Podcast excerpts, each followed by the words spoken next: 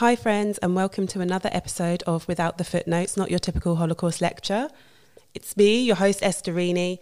Um, what a start to the year.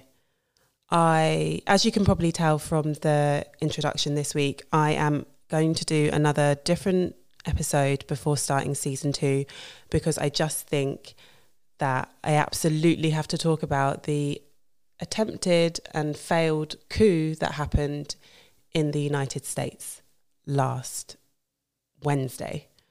Um, so, this episode, I'm just going to talk over some of the problematic imagery and speech that we heard in relation to the Jewish community. And I just want to discuss about why it's important that we take it seriously and we unpack it a little bit and have a talk about why we need to be hyper aware when this kind of um, stuff is circulating, especially on social media and in the media, and you know, especially when there's been an attempted coup of a government. Um, yeah, so that's what's going to happen in this episode this week. And then from next week onwards, I promise I will be starting season two where I'll be taking a look at different genocides that have happened so, if you will, settle in and join me. Maybe grab a cup of tea, get cozy, or whatever you're doing. Take a take a break from work or go for a walk. Um, yeah, and just join me as I kind of unpack some little bits and bobs about um, yeah some of the stuff that happened last week. Okay, so without further ado, here we go.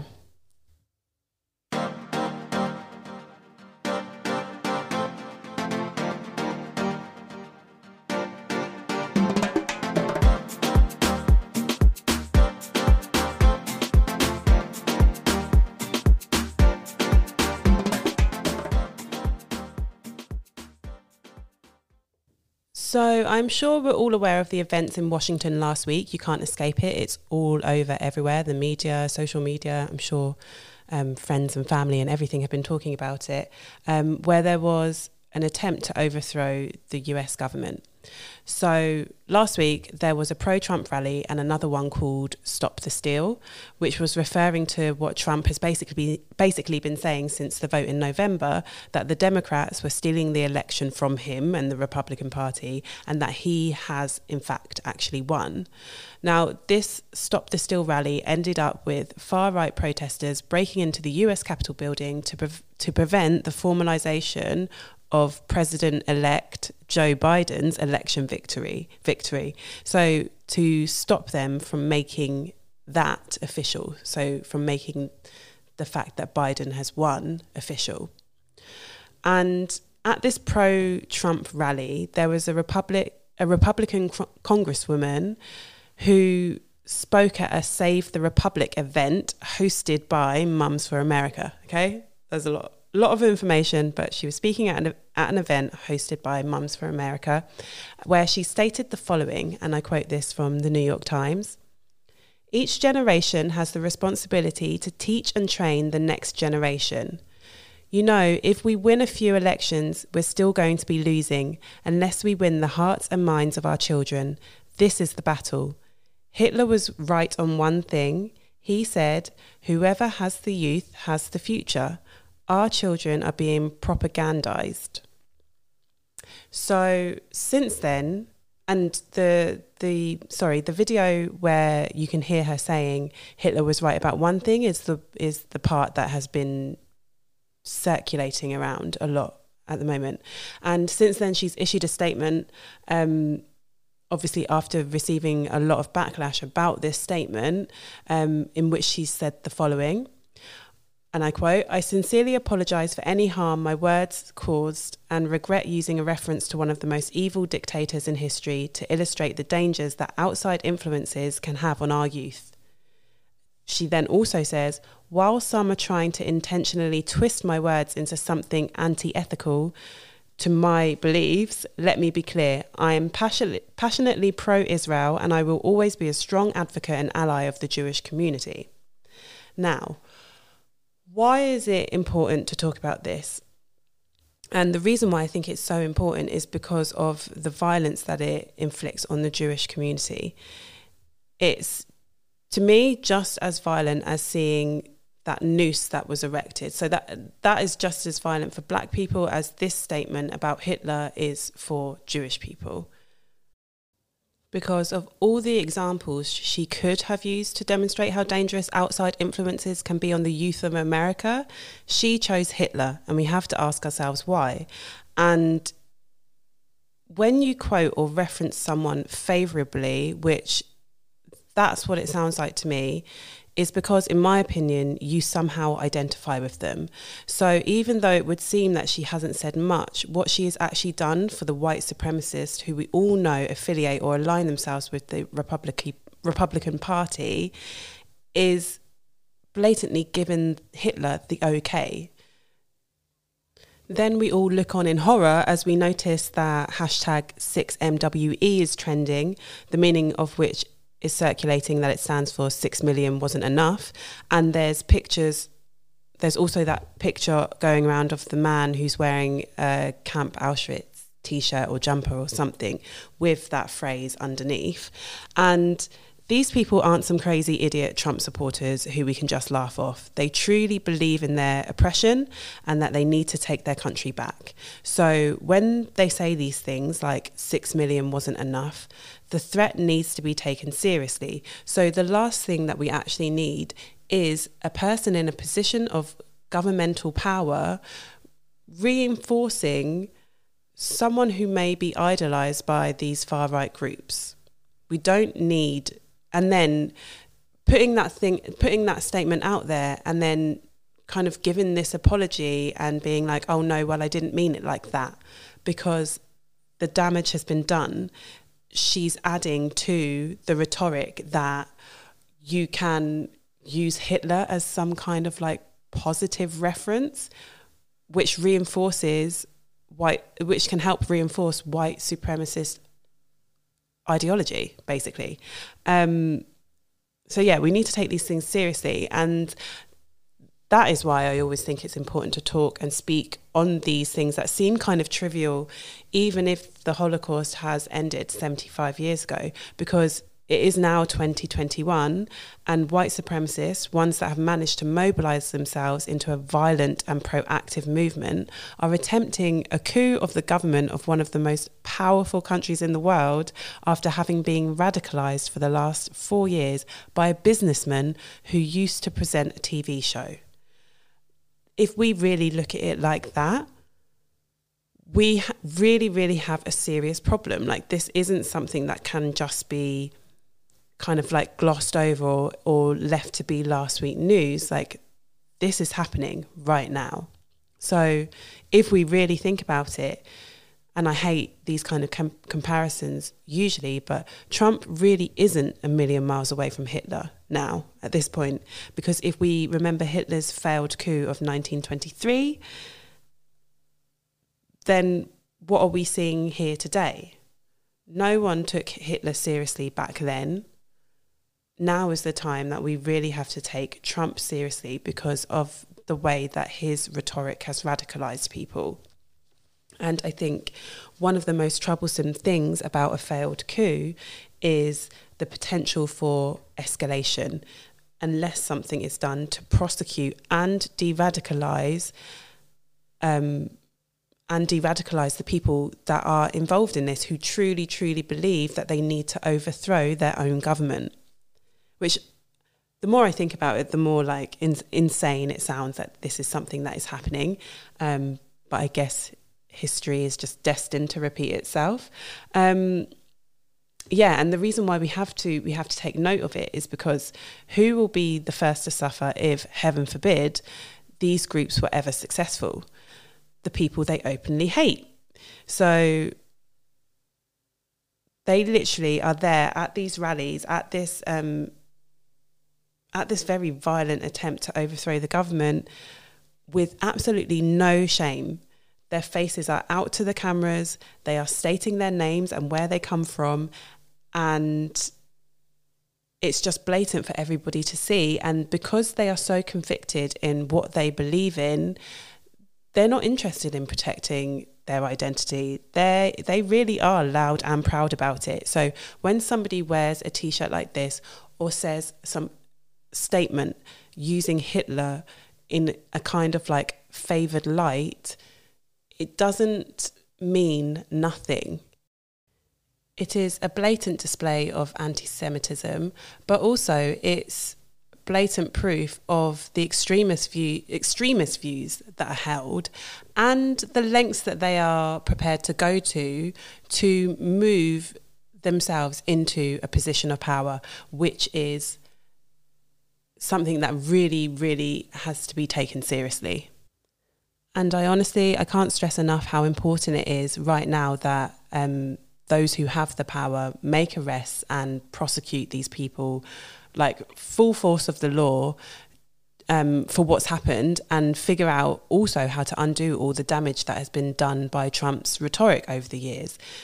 So, because over the last four years, that's what's emboldened his followers to feel like somehow they are at the point where they need a revolution and that their side and what they're doing is actually like the right side of history. So they have to go for what they want because there's no other alternative. Like democratic voting to them isn't democratic anymore. The election has been stolen from them. So now they are at a point where they will mobilize and use force to restore power where they believe it should be. So that's just my thoughts on that initial thing. But I've also seen a lot of the following statement being floated floated around saying this is not my America. And I think it's also worth saying a few things on this because now isn't the time to disassociate, even if personally you don't agree and and if you can't quite believe what you're seeing. America is a nation that was born out of genocide and built on slavery. So just bear with me a second whilst I try to break this down. So the country was quite literally born out of violence, and it's also a country that's never had to face its own. Well, never faced, not never had to, it's definitely had to, but it's never faced its own history properly. So, what we see from there is a through line from the trauma of that violence of a genocide a genocide to actually birth the nation and then slavery, using slavery to build a nation, not addressing any of that, and then just incorporating all of those violences into a modern day um, depiction of that, if depiction is the right word. So, just because we think that, you know, it's 2021, we're more advanced than this, we live in the West, blah, blah, blah, all of that, or whatever, all of that rhetoric that I just, I don't like anyway, because I don't think I don't think we can put ourselves in pride of place of anything anymore. I think our societies can be as broken, as if not more broken, than any other society or nation on earth, quite literally. Um, but if a country is founded on white supremacy, that doesn't just go away if you don't deal with it. So it shouldn't be surprising that now, especially with the rise of far right movements across the globe that this is happening in America. Um, so yeah, that probably needs a little bit more unpacking, but to me, a country that has suffered or inflicted extreme violence and suffering on anyone other than white Americans and then kind of like just got on with it and like not and just ignored it and not addressed it that stuff doesn't just go away. Those those ways of thinking or those way of teaching your children that you're teaching your children that you're superior to other people or even just the you know the um the not so obvious uh perpetuation of just white privilege in general extremism exists everywhere and it certainly exists in America. And I just, I don't know, I just think it's not all that surprising. Um, so I guess just what I want to say with this episode is when we see these kinds of things come up, I think we absolutely must take them seriously and don't just kind of like gloss over, like you hear another Hitler reference or you see something that, I mean, this was blatantly anti Semitic, like a t shirt with Camp Auschwitz or Six Million wasn't enough is blatant, but there's much more subtle anti Semitism that you might see in your day to day that I just think we should take note of it, take it seriously. If you feel to act on it, I mean, easiest thing to do. If you see stuff like this on social media, if you see the hashtag, if you see something that's questionable, report it. Don't let this kind of speech and this kind of rhetoric be perpetuated by people. Actually, be proactive and do something to counteract what's being put out there and what's being circulated around. Um, especially when something sensational like this happens, it's really important to be an actual ally of the Jewish community. If I mean, I don't want to force anybody into any kind of activism if you want to, but I'm just saying like if if you feel that you are in the capacity to do that, these are the kinds of things that need to be called out. Um, I would especially look at, you know, if you are entering into conversations with people um, especially online, because people can get really nasty in the comments section and they can, you know, kind of slyly get away with like saying things or agreeing with certain pictures or certain rhetoric that's going around. And I think, you know, it's it's on all of us to to call that kind of stuff out and recognize it and flag it and just not let it just go by and um, and like kind of be like, oh yeah, that thing that happened in the first week of 2021, and then we just don't have to worry about it anymore. Because you know who is worrying about it? The Jewish community. All of the people that have to see that and be reminded of how they are not accepted by very extreme violent groups in this world, like on this planet. Um, I mean, it's it's it's like for black people when we're constantly reminded that we're our black like our lives don't matter as much as white lives do. Um, it's painful and i think uh, that we need to to recognize that if we really want change and we need to speak up and speak out about it and just basically do what we can. Um, so yeah that is what i have to say about those couple of things that have just been on my mind um, the last week with uh, everything that's been going on. Um, now, as we've been talking about America today, I do have a recommended reading that I was just having a little look on my bookshelves, and this is actually a book that I sometimes I forget that I have it, and it's called Shared Dreams: Martin Luther King Jr. and the Jewish Community, and I'm just going to read the blurb for you. So, many people are familiar with the story of Jewish support for the American civil rights movement, but this history has another side, one that was not fully told until now. Shared Dreams brings to life the impressive, surprising, and long neglected history of Dr. Martin Luther King Jr.'s efforts in support of the Jewish community. This is a story that sheds new light on the commitment and the relationship between the Jewish and African American communities as they have struggled together to fight for justice and civil rights in our nation and our lives. And I just thought that that probably couldn't be more perfect. And um, yeah, it doesn't always have to be doom and gloom with reading. Like we can look to um, just some more positive things that are going on, and especially um, how we can understand how we relate to each other and how different communities relate to each other is as important as under- understanding how atrocities happened and what happened and why.